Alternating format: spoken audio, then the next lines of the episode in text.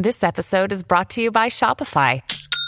Forget the frustration of picking commerce platforms when you switch your business to Shopify, the global commerce platform that supercharges your selling wherever you sell. With Shopify, you'll harness the same intuitive features, trusted apps, and powerful analytics used by the world's leading brands. Sign up today for your $1 per month trial period at shopify.com slash tech, all lowercase. That's shopify.com slash tech. Podcast Story. Benvenuti a Debrief, il podcast di marketing e comunicazione, tecnologia ed innovazione realizzato in collaborazione con Podcast Story. Troppizione, io non riesco a dirli con la mia lingua. Io sono Giuseppe Maier e come c'è? Barbara Castinelli. Benvenuta Barbara all'episodio 38. Cosa ci racconti sul 38, Barbara? Eh, allora, il numero 38 è un numero diplomatico, laborioso e delegato a persone che amano lavorare in squadra. Nella Cabala invece il numero 38 è... Uh, significa che è possessore di grandi ricchezze attenzione, spirituali, mentre invece nella smorfia napoletana... Sia mai che arrivano dei soldi veri in questa no, casa. No, niente, mai, niente, mai, niente. mai, mai, mai. E la smorfia napoletana invece viene associato all'atto violento delle bastonate, cioè hai presente le mazzate proprio. Le mazzate. Allora, diventando serio un attimo, visto che parliamo di mazzate, nel 1938 l'Italia fascista introdusse leggi per la difesa della razza, notevolmente influenzate dalle leggi razziali tedesche. E questa è una vergogna nazionale che però va ricordata ancora oggi. E a proposito di nazisti, sai Barbara che si narra che Hitler a quattro anni fu salvato dalle acque del fiume Passau da un prete. Lo sapevi questa storia? No, non lo sapevo. E sai Attenzione. cosa conferma questa storia in realtà? Che il mondo andrebbe molto meglio se i preti togliessero le proprie mani dai bambini, cioè se non li toccassero proprio e lasciassero affogare lì, sarebbe molto molto meglio, non trovi? Io faccio un respiro e cominciamo. Debrief, il talk di marketing, comunicazione, tecnologia e innovazione con Barbara Cassinelli e Giuseppe Maier. E oggi parliamo di turismo che si fa digital. Negli ultimi anni il settore del turismo ha vissuto tempi difficili a causa del Covid, lo sappiamo tutti. La sua capacità di reagire è stata però, dobbiamo ammetterlo, sorprendente, soprattutto per quanto riguarda il turismo organizzato online. Secondo uno studio dell'Osservatorio Innovazione Digitale del Turismo del Politecnico di Milano, nel 2022 l'e-commerce legato ai viaggi ha trainato la crescita superando in alcuni casi anche i valori pre-Covid. Per quanto riguarda invece l'ospitalità, le transazioni online hanno raggiunto una quota del 51%, mentre nei trasporti la percentuale è addirittura salita al 68%. Cresce quindi la eh, digitalizzazione di tutte le fasi del viaggio, quindi dalla ricerca alla prenotazione, ma il turismo si esprime anche in eh, direzioni diverse rispetto a prima. Spicca per esempio l'attenzione all'impatto ambientale. L'80% delle strutture ricettive hanno adottato azioni di riduzione degli sprechi e il 70% dei viaggiatori sostiene di essere disposto a pagare di più per una maggiore sostenibilità. E la ricerca di flessibilità sulle prenotazioni, ovvero quelle che sono un po' le tariffe flessibili, la realizzazione dei pagamenti, il buy now pay later, che ben conosciamo. Queste nuove tendenze sono diffuse soprattutto fra i viaggiatori più giovani, quella che viene definita la generazione Z, e che predilige esperienze più autentiche, l'immergersi nelle culture locali, nel viaggiare in modo sostenibile ed economico e per esempio organizzare anche mini road trip in van. Quindi Giuseppe mi viene spontaneo dire che potrei catalogarmi nella generazione Tu Z, mi sa che recente- assolutamente, assolutamente la generazione Z col tuo van, quindi non ci mancherebbe altro. Esatto, esatto, esatto. Diciamo che questi sono trend eh, super interessanti, Barbara. Io mh, provo a buttare lì un altro. La mia sensazione è che soprattutto i più giovani, ma non solo i più giovani, eh, aumenteranno la propria percentuale di spesa legata al turismo. eh, per un motivo molto semplice, perché, e, e questo se vuoi non è una buona notizia, perché non hanno eh, altri ambiti nei quali possono agevolmente arrivare a fare una spesa. Facciamo un paio di esempi. Comprare una casa oggi per un ragazzo che ha meno di 30 anni è assolutamente proibitivo rispetto a quello che era possibile per esempio 20 o 30 anni fa.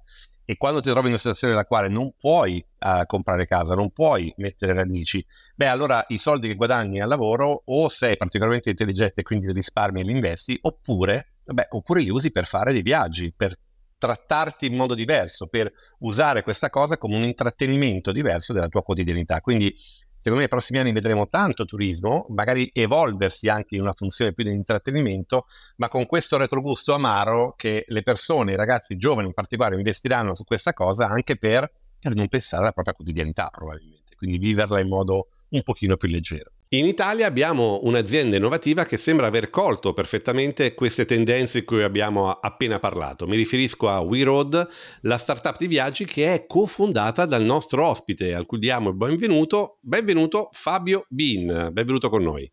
Ciao, ciao a tutti, grazie Giuseppe, ciao Barbara. Ciao Fabio, benvenuto a Debrief. Allora Fabio, la prima domanda è, è di rito, da dove ci podcasti? Dove sei in questo momento? In questo momento sono a Milano nei nostri uffici. Sono, io sono un grande fan, non dovrei dirlo, ma sono un grande fan del lavoro da ufficio, nonostante siamo un'azienda totalmente flessibile dal punto di vista uh, della presenza, gli orari. Certo. Ognuno, fa e può fare quello che vuole, anzi deve fare quello che vuole, però io sono un grande fan del, dell'ufficio. Della socialità, come dicevamo prima, offline. Esatto. Ehm, allora, partiamo da, da, una delle caratteristiche distintive di WeRoad, che è la forza della sua comunicazione. Secondo te, quali sono i punti di forza della vostra comunicazione e che cosa la rende così adatta a coinvolgere il vostro target principale? Ma allora direi che eh, noi siamo un'azienda che fa viaggi e, e però fin dall'inizio abbiamo avuto questa intuizione di non comunicare come le aziende che fanno viaggi.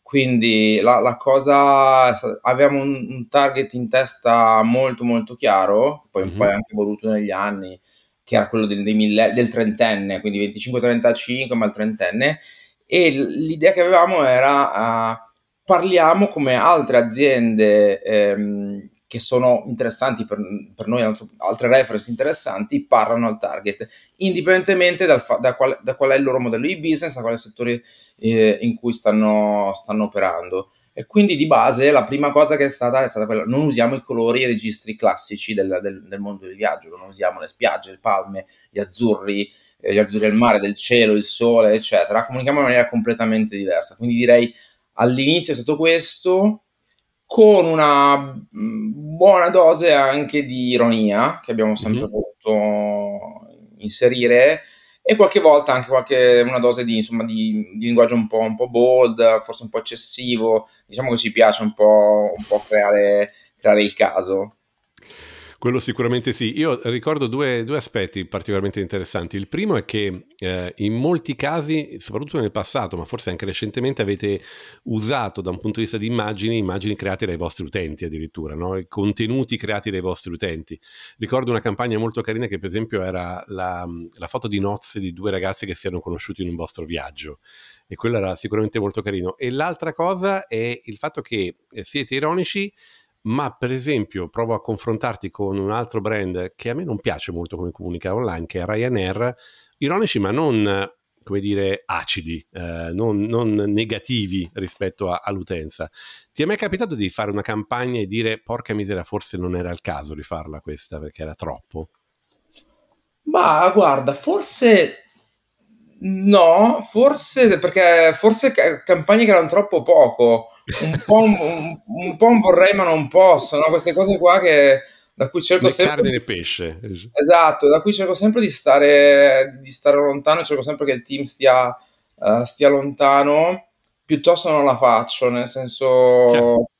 Eh, perché poi se, i, il rammarico è più su cosa avrebbe potuto essere oppure mm-hmm. al contrario non sono all'altezza, non siamo all'altezza di quello che abbiamo fatto prima, perché questo sicuramente è un problema quando fai delle campagne che sono o hai un, un tono di voce in realtà che, che, è un po' sopra le righe, crea alla fine un livello di aspettativa uh, che è alto ed è difficile, la cosa più difficile, cioè facile all'inizio.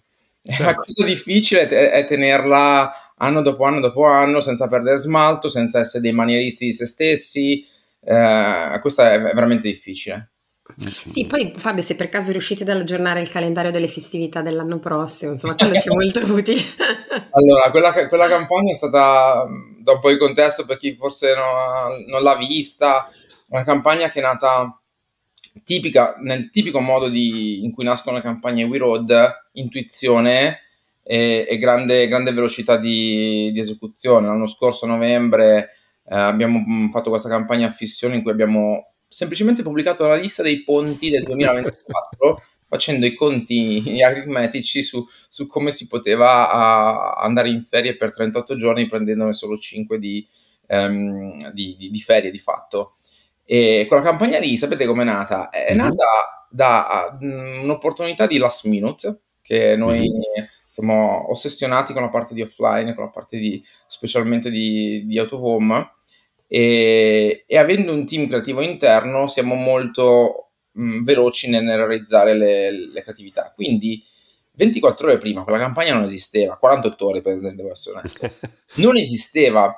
Però devo dire che il team dà il meglio di sé quando ha queste, queste cose. Quando è sotto stress, quando è, è poco Ma, tempo. Allora, ogni volta che proviamo a fare delle cose, mm, non le, non le chiamiamo figate, ogni volta che proviamo a fare queste figate e in maniera programmata, mm, è sempre un vorrei ma non posso. Quando invece c'è l'occasione, l'intuizione, eccetera, invece proprio fluisce e, e viene così. E quindi è nata davvero velocemente in poco tempo ed è stato un, un, caso veramente interessante. Siamo stati un po' sciocchi noi a non, a non come dire, utilizzarla di più dal punto di vista anche SEO, digital, eh, poi l'hanno fatto gli altri e noi ci stiamo crogiolando in tutte queste cose, in questo risultato inatteso del, di viralità e non era fatta per fare la campagna virale, era certo. una delle campagne di, di We Road. Ma abbiamo parlato prima del um, fatto cenno insomma, alla, a chi fa i viaggi con voi, quindi alla vostra community. Voi avete una community importante. Eh, quanto questo aspetto è centrale nella riuscita del brand e anche quindi nella vostra comunicazione? Quanto è importante la community? Importantissima, importantissima, cioè centrale, anzi prima parliamo, abbiamo parlato di campagne, di marketing, però, però in realtà il, punto vero è un altro. Eh, quando Giuseppe mi chiedeva una dei tratti, delle caratteristiche, e citava il tema della, delle foto generate agli utenti. Allora, noi abbiamo sem- siamo partiti con i social, quindi quando, mm-hmm. quando è nata abbiamo avuto, siamo partiti su Facebook, dopo qualche mese siamo migrati totalmente a Instagram, abbiamo intercettato un buon momentum di, di Instagram, ma abbiamo iniziato da subito a parlare il linguaggio delle persone, che vuol dire di, non, non, porsi, prima ho detto non comunicare come un'azienda di viaggi, e questo riguarda mm-hmm. le campagne più tradizionali, e l'altra cosa è non, non comunicare come un'azienda, quindi mm. parlare come una, una persona. L'età media del, del nostro team è di 30 anni, l'età media dei nostri clienti è 30 anni, il team è in fissa con i viaggi, eh, i nostri clienti comunque vogliono viaggiare, quindi c'è una grande sovrapposizione da questo punto di vista. Quindi sui social, adesso lo so che lo fanno tutti, anzi abbiamo pure smesso di farlo, eh, adesso fanno tutti di mettere i meme, di essere meno polished nella, nella comunicazione social, quando siamo partiti, noi siamo stati veramente molto gre- volutamente grezzi, human, eccetera, e le interazioni con le persone sono sempre state molto eh, sulla stessa mh, mm, lunghezza d'onda, sul, eh, sullo stesso pro, eh, profilo, nel senso non ti ho mai parlato, non abbiamo mai parlato come se fossimo un'azienda, mm-hmm. abbiamo parlato con le persone come se fossimo parte della stessa, uh, della stessa cosa, quindi è molto più noi, è molto, eh, è molto più aiutarsi, condividere, eh, usare le, le, foto, le immagini. Non abbiamo mai fatto una campagna di, di fotografia prodotta. Tutto mm. quello che avete visto anche, anche, in offline è tutto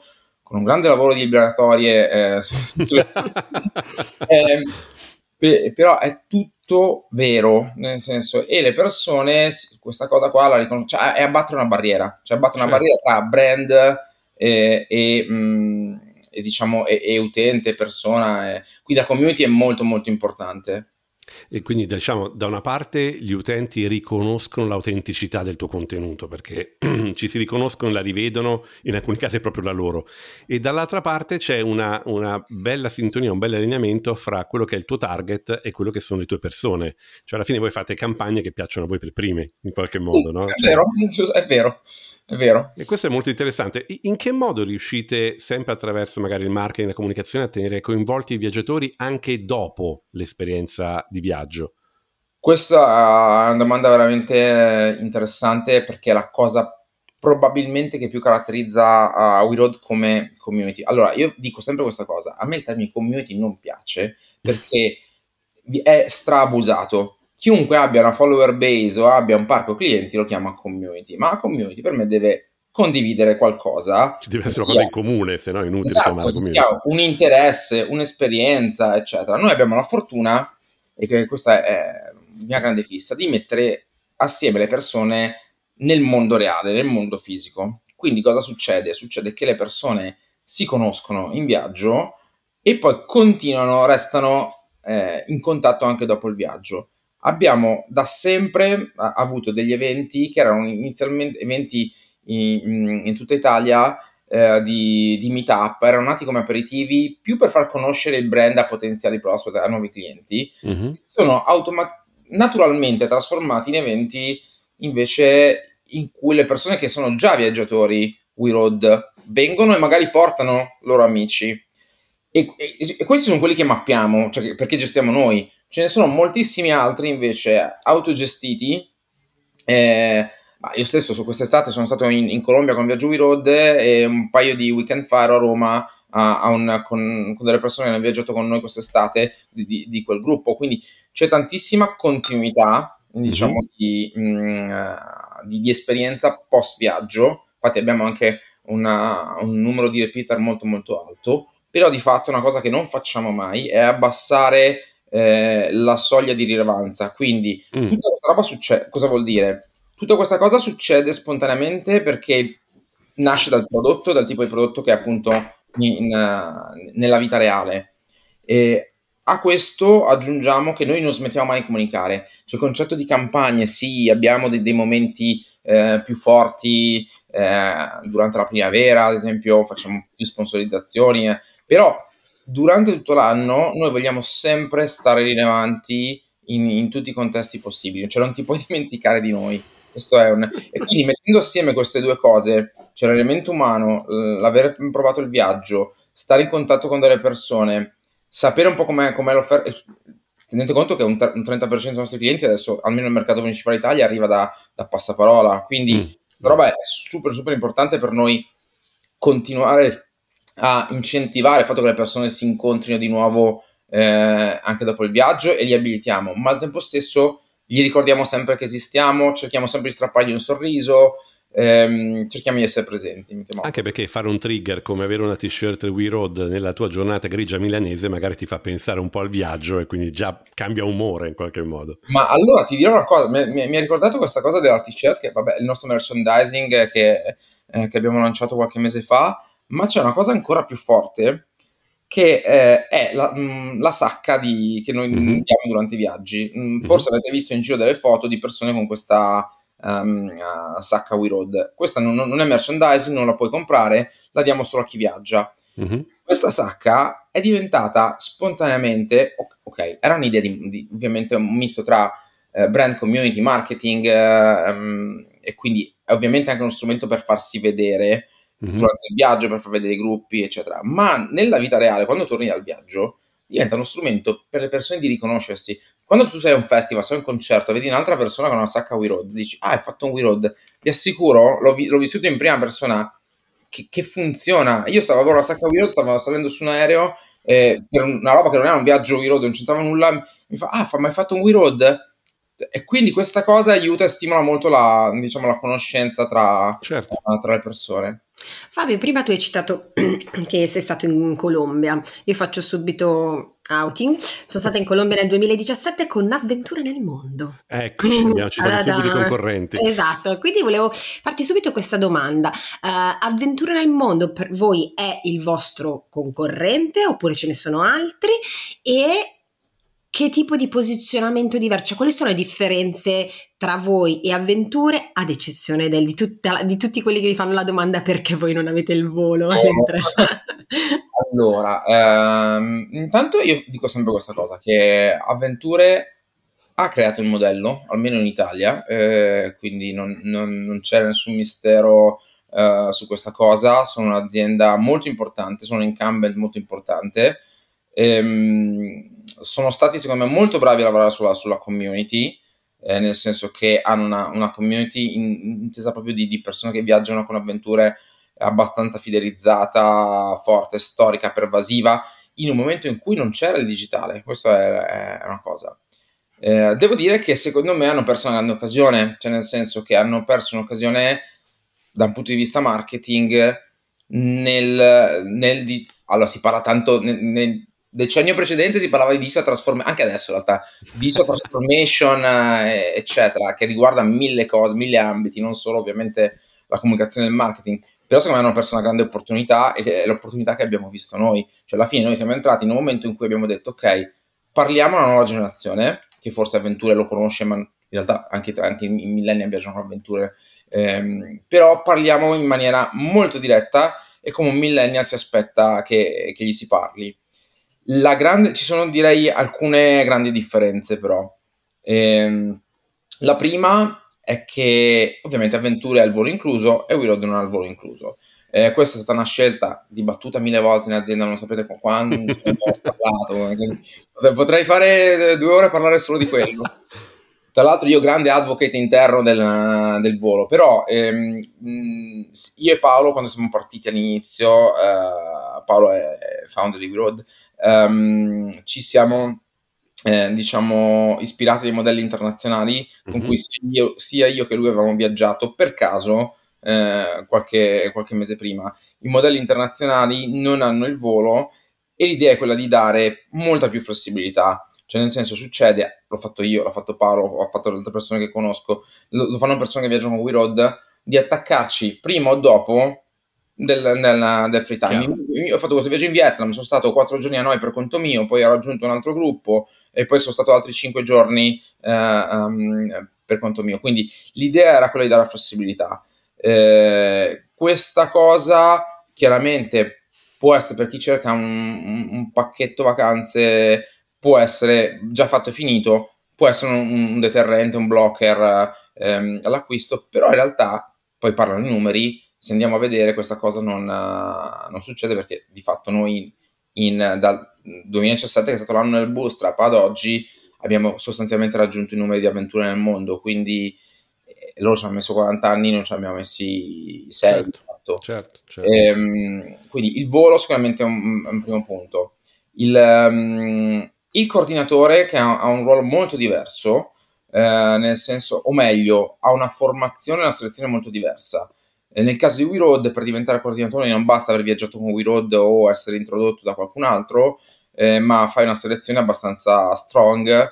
C'è una, una prima um, interview, poi c'è una group interview, eh, poi c'è un bootcamp di due giorni in cui in fi- fisico, in, in, real life, in cui a gruppi di un, circa un centinaio di persone vengono testati, chi passa, mm, testati, selezionati e formati, chi passa il bootcamp poi diventa coordinatore c'è una, un, una fortissima attenzione alla, al feedback da parte degli utenti uh-huh. sui coordinatori. I coordinatori non restano coordinatori a vita, ogni anno viene gestito un, eh, vengono gestite exit eh, se, se, per tanti motivi, per motivi di performance, perché magari non è più il tuo, il tuo, obiettivo di vita, perché sei cresciuto e vuoi fare altre cose, eccetera. Comunque la community, è importante che per noi la community sia viva e attiva e, e committed e il terzo punto, forse quello che davvero ci ha dato all'inizio la, le chiavi un po' del successo, è stato quello di puntare a un target molto specifico, mm-hmm. eh, che era quello dei 25-35. Nel senso, eh, io ricordo questa discussione che ho avuto con Paolo fin dall'inizio, io da marchettaro ero un pochino più, più, più soft, lui da imprenditore più diretto, cioè, no, no, scriviamo subito una tagline 25-35. Dicevo, ah, lo trovo poco inclusivo come cosa. Suggeriamo queste cose appunto da marchettari. E invece lui aveva ragione. Eh, Però in realtà, scusami Fabio, voi avete anche dei viaggi che arrivano fino a 45, diciamo il grosso eh, per 35. Sì. Mm. Infatti, infatti, in questa cosa è stato successo, diciamo, dell'inizio. La prima intuizione è stata quella di dire andiamo su, un, su una demografica specifica dove non è l'età di, di per sé, è l'approccio, è, è la generazione viaggio, certo. come, come coinè di, di, di, consumi, gusti, approcci. Ehm, c'erano de, delle ricerche di, um, di GFK commissionate da, da, da, Airbnb che dicevano ok, i millennial mm, vogliono viaggiare, sono più interessati ai consumi ovviamente esperienziali, non ai fisici. C'erano delle differenze tra le generazioni mm-hmm. e noi siamo andati a comunicare lì. Poi abbiamo visto immediatamente che c'è stata una domanda spontanea di persone che avevano più di 35, quindi abbiamo sempre passati a fare a inglobare i 40, poi i 45, eccetera, ma abbiamo ottenuto queste due fasce d'età, adesso sono 25-35, 35 plus, che arriva in realtà fino ai 49, eh, che eh, viaggiano, i viaggi sono gli stessi, ma le persone che stanno in quel viaggio, diciamo che siamo straconvinti che la, anzi lo sappiamo per certo perché, perché misuriamo praticamente tutto, che la qualità del viaggio, l'esperienza del viaggio è decisamente superiore quando le persone fanno parte della stessa generazione.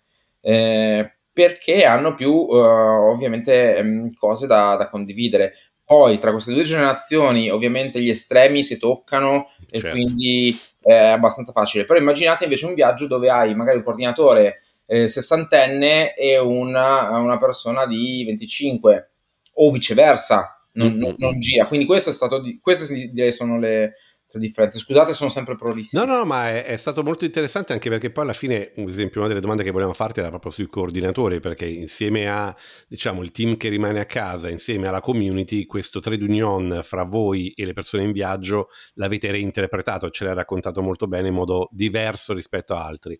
Vorrei rimanere proprio su questo tema, cioè sul come mh, tu, voi, state reinterpretando alcuni ruoli tipici di un'azienda, anche se tu hai detto già tre volte che volevamo comunicare non comunicare un'azienda. E la domanda è questa, non usando agenzie o scegliendo di usarne molto poche, come avete strutturato il vostro team? Quali sono le competenze e le caratteristiche che voi ricerchi e che tu ricerchi nei vostri collaboratori? Allora, um, devo dire che anche questa è una, domanda che, una delle mie domande preferite perché sono un grande, anche qui, sponsor della, dell'avere in house il, il, team di marketing. Mm-hmm. E, um, ti dico prima un'altra cosa, però, tornando ai coordinatori, che il 30% del team di WeRoad è anche coordinatore. Okay. Questo è un altro elemento importante, nel senso che fa, fa ovviamente, non, non, è coordinatore di diritto, fa il, il bootcamp, eh, tutto quanto. Certo. Eh, però, è anche una exit possibile per il coordinatore, quello sì. di venire assunto, no? Sì, sì, assolut- cioè, assolutamente. Noi abbiamo... Okay. Commun- dico sempre che la community WeRoad è molto porosa, la community in realtà è fatta da, dai, dai dai team member, dai coordinatori e dai, dai WeRoader e ci sono scambi continui tra persone okay. che... Ti faccio un esempio, la nostra country manager UK è una ragazza che ha viaggiato, lavorava in banca d'affari, ha fatto un viaggio WeRoad, poi ne ha fatto un altro, poi è diventata coordinatrice e adesso è diventata country manager. Quindi eh, è proprio molto molto oh, tipico di questo. Vedo la Cassinelli molto molto attenta a questi discorsi. sì, perché, perché ovviamente questo, questo, tema mi è molto a cuore. Io appena posso parto, viaggio. Sono però una solo traveler, nel senso prevalentemente viaggio, viaggio solo. Venendo alla, alla tua domanda, team yes. marketing, siamo partiti eh, ovviamente in bootstrap, quindi si fa di necessità virtù. Ehm, l'idea fin dall'inizio era quella che il contenuto era la cosa più importante, il, il tono di voce e il modo di, di, di, relazionarsi, quindi anche a livello di customer care con le persone, è la cosa più importante. Quindi all'inizio avevamo le persone che facevano, anzi, pochissime persone, mm-hmm. uno o due, cioè, che facevano di tutto un po'. Da, da lì che mi sono inventato questo concetto di full stack marketer, cioè di una persona che abbia la, un, un, po' tutte le, le, competenze di marketing, perché io odio questa divisione a silos tipica da, da, Big Corp, ma anche se ci stiamo andando, cioè la direzione purtroppo è quella, però diciamo, pensate che la, la persona che gestiva mh, diciamo, il mio braccio destro dall'inizio era una persona che gestiva tanto i contenuti, quindi la produzione mm-hmm. di contenuti social end-to-end, copy, immagini, eccetera, quanto la parte di performance, di, di, performance marketing sui, sui, pannelli. Certo. Su questa cosa ho iniziato a prendere persone mh, che avessero sempre questa visione abbastanza ampia di marketing e se non ce l'avevano, magari entravano come specialisti, poi li allargavamo. sempre il, abbiamo sempre privilegiato, al, scusami, all'inizio abbiamo privilegiato ruoli produttivi mm-hmm. per nome della velocità, quindi una delle prime figure che è entrata è stata un videomaker. Videomaker che uno dice un modo normale il videomaker si prende lo script fatto da qualcuno, si prende il footage, eccetera, e, e, e monta un video. Il videomaker invece era totalmente marketing, nel senso che ehm, stava, sta tuttora nel, come figura eh, all'interno di tutto quello che è il processo di marketing, quindi obiettivi di marketing, ehm, eh, campagne, monitoraggio delle campagne, eh, la differenza tra l'organico e il paid gli obiettivi che ci possiamo aspettare, come fare crafting dei video perché possano performare meglio. E quindi ho iniziato a mettere insieme un po' di persone mm-hmm. che avevano una skill verticale, ma stando nel, nel team facendo di tutto un po', tipico startup, inizia mm-hmm. resto. Motivo per cui ti basta un grafico, e il grafico può fare, può fare, anche un po' il copy, assurdo, cioè, lo, so che sembra certo, certo, certo, una bestemmia, um, oppure il copy può concettualizzare un po' anche di cose visuali e quindi è iniziato così, quindi con un team di 3-4 persone, diciamo, landing page, tutto digital, offline, non, non c'è mai stata una, una, una soluzione di continuità. Quello che però ovviamente succede quando cresci, i volumi cambiano e hai cinque mercati eh, e, e, e, devi, scusate, e passi a spendere qualche centinaia di euro a diversi milioni, ehm, capisci che non puoi più fare così. Eh, io soffro ogni giorno per questa cosa, ma ho il cuore in pace ormai e quindi diciamo in questo momento ho, mh, abbiamo tre team di marketing. Mm-hmm un team che è di grow marketing, diciamo tutto il mondo di digital performance acquisition, tutto il mondo più legato ai dati e al digital marketing, se così mm-hmm. vogliamo chiamarlo. Un team di, di, contenuto, dove per noi il contenuto è al 90% social media, e quindi, mm-hmm. Ma anche lì la, la, produzione è abbastanza, è tuttora full stack, quindi okay. non c'è la differenza tra cioè, chi si fa i reel, copy, reel, post, grafica, verticalmente si gestisce in maniera autonoma il proprio, eh, il proprio canale sul mercato. E, ehm, e, poi ho il team eh, che è il resto del mondo, eh, per ora, per ora il resto del mondo, che si occupa di um, offline partnership, um, sponsorship, um, creatività uh, at large, uh, guerriglia, um, stunt, PR, quasi... di, di tutto un po' di tutto un po', ma tutti questi tre team, è importante, non sono, grazie a Dio, ancora silos, cioè, nel senso, cioè, hanno dei team leader, hanno una struttura interna eh, per gestire ovviamente le, le, attività, hanno una visione strategica, ma siamo tutti molto, molto... C'è uh, molto dialogo, molta sinergia tra i... Faccio un esempio, una cosa molto importante, vedo che in tante aziende i social sta sotto il brand mm-hmm. e viene depauperato Beh. della funzione Mm, che secondo me ha il social. Da noi il social non solo come content ha, ha un, come dire una, um, una, dignità a sé stante, ma è totalmente integrato nel funnel di marketing. Quindi le persone okay. social parlano con l'attività, col country manager di ogni, di ogni country in funzione sales, cioè cosa devo spingere, cioè un'attività che devo fare io ovviamente per, per, tenere, per far crescere il profilo, per tenere ingaggiati gli utenti, che è l'obiettivo principale, per avere certe metriche, ma poi c'è un'attività di commerciale. Coerenza col sales, certo. certo, esatto. certo. Quindi è totalmente integrato nel, nel funnel, non è che devo farti tre post a settimana eh, perché, perché, devo farli, anzi noi abbiamo un'attività di produzione molto molto importante, importante anche, forse, forse troppo, infatti la stiamo un po' ridimensionando, però diciamo che questi tre team mh, probabilmente avranno un'evoluzione più di sub di sottoverticali perché inizia a essere diverso quello che fa l'acquisition da quello che fa la parte SEO, da quello che fa la parte eh, diciamo di CRM, così come all'interno del resto del mondo ci sono davvero tanti mondi perché anche offline dovrò iniziare a distinguere tra, um, tra le sponsorizzazioni, eh, l'autovoma, la radio, eh, piuttosto che le sponsorship, le partnership, eccetera, perché sono mondi diversi.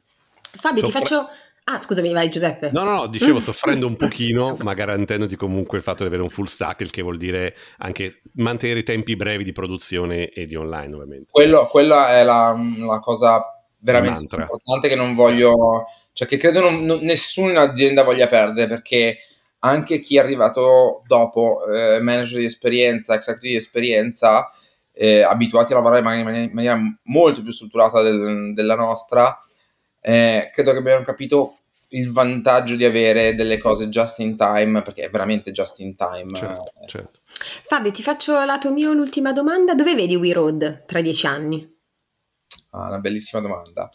Eh, allora, ti dico tra cinque dove la vedo, perché prima, prima di tutto sono, siamo sempre con un po' di, di forse di, di, di, eccessiva boria, non, non lo so, però sono davvero convinto che riusciremo a diventare, che è po' il nostro obiettivo, il leader europeo.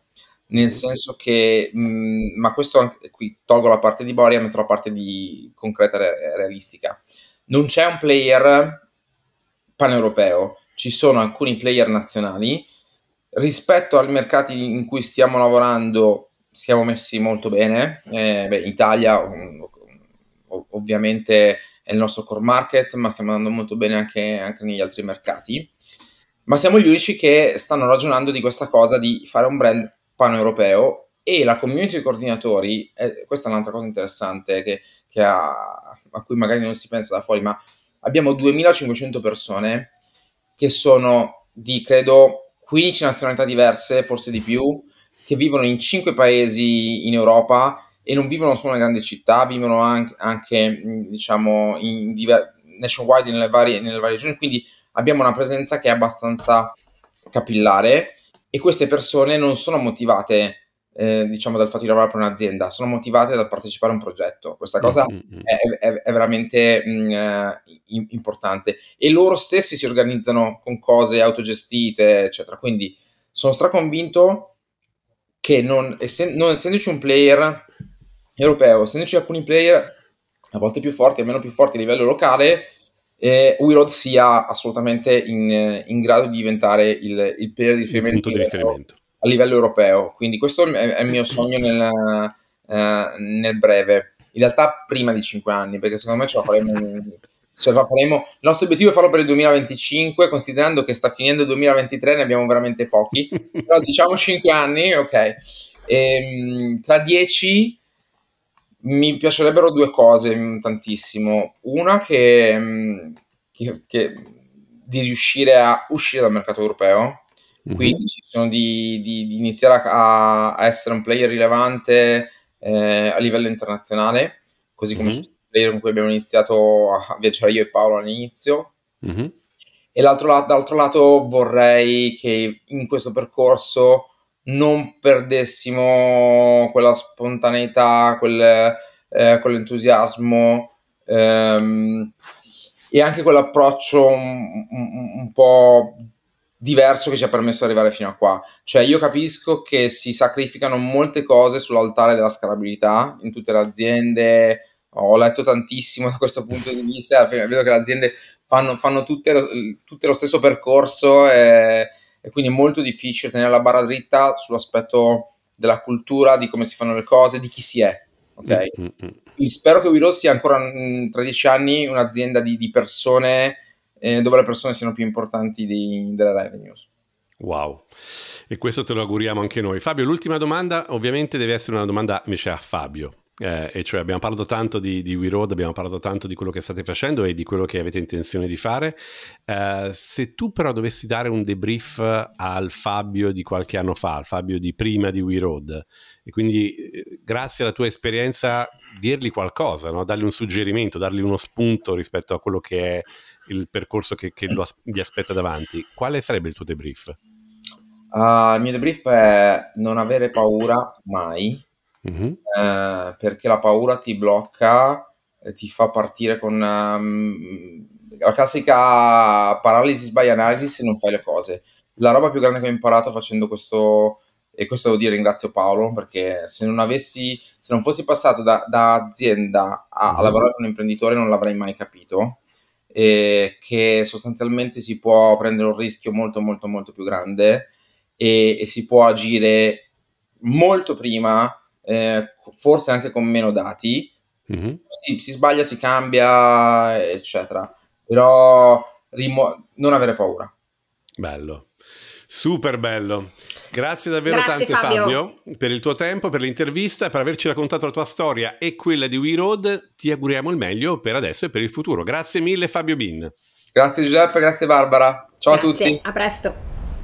Questo è tutto per oggi, ringraziamo ancora Fabio Bin per la sua partecipazione, l'episodio di oggi è stato curato da Francesca Silvia Loiacono, Lorenzo Zannino è l'executive producer, Matteo Virelli è il chief sound officer. Se ti piace quello che hai ascoltato, please scarica l'app Podcast Story e fai follow, download and subscribe per ricevere ogni settimana un nuovo episodio di The Brief su Spotify, Apple Podcast o dovunque ascolti i tuoi podcast. Ciao Giuseppe!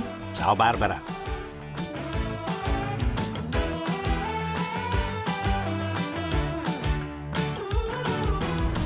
The Brief è una produzione di Podcast Story, la prima podcast factory italiana. Scarica l'app per non perdere altri interessanti podcast.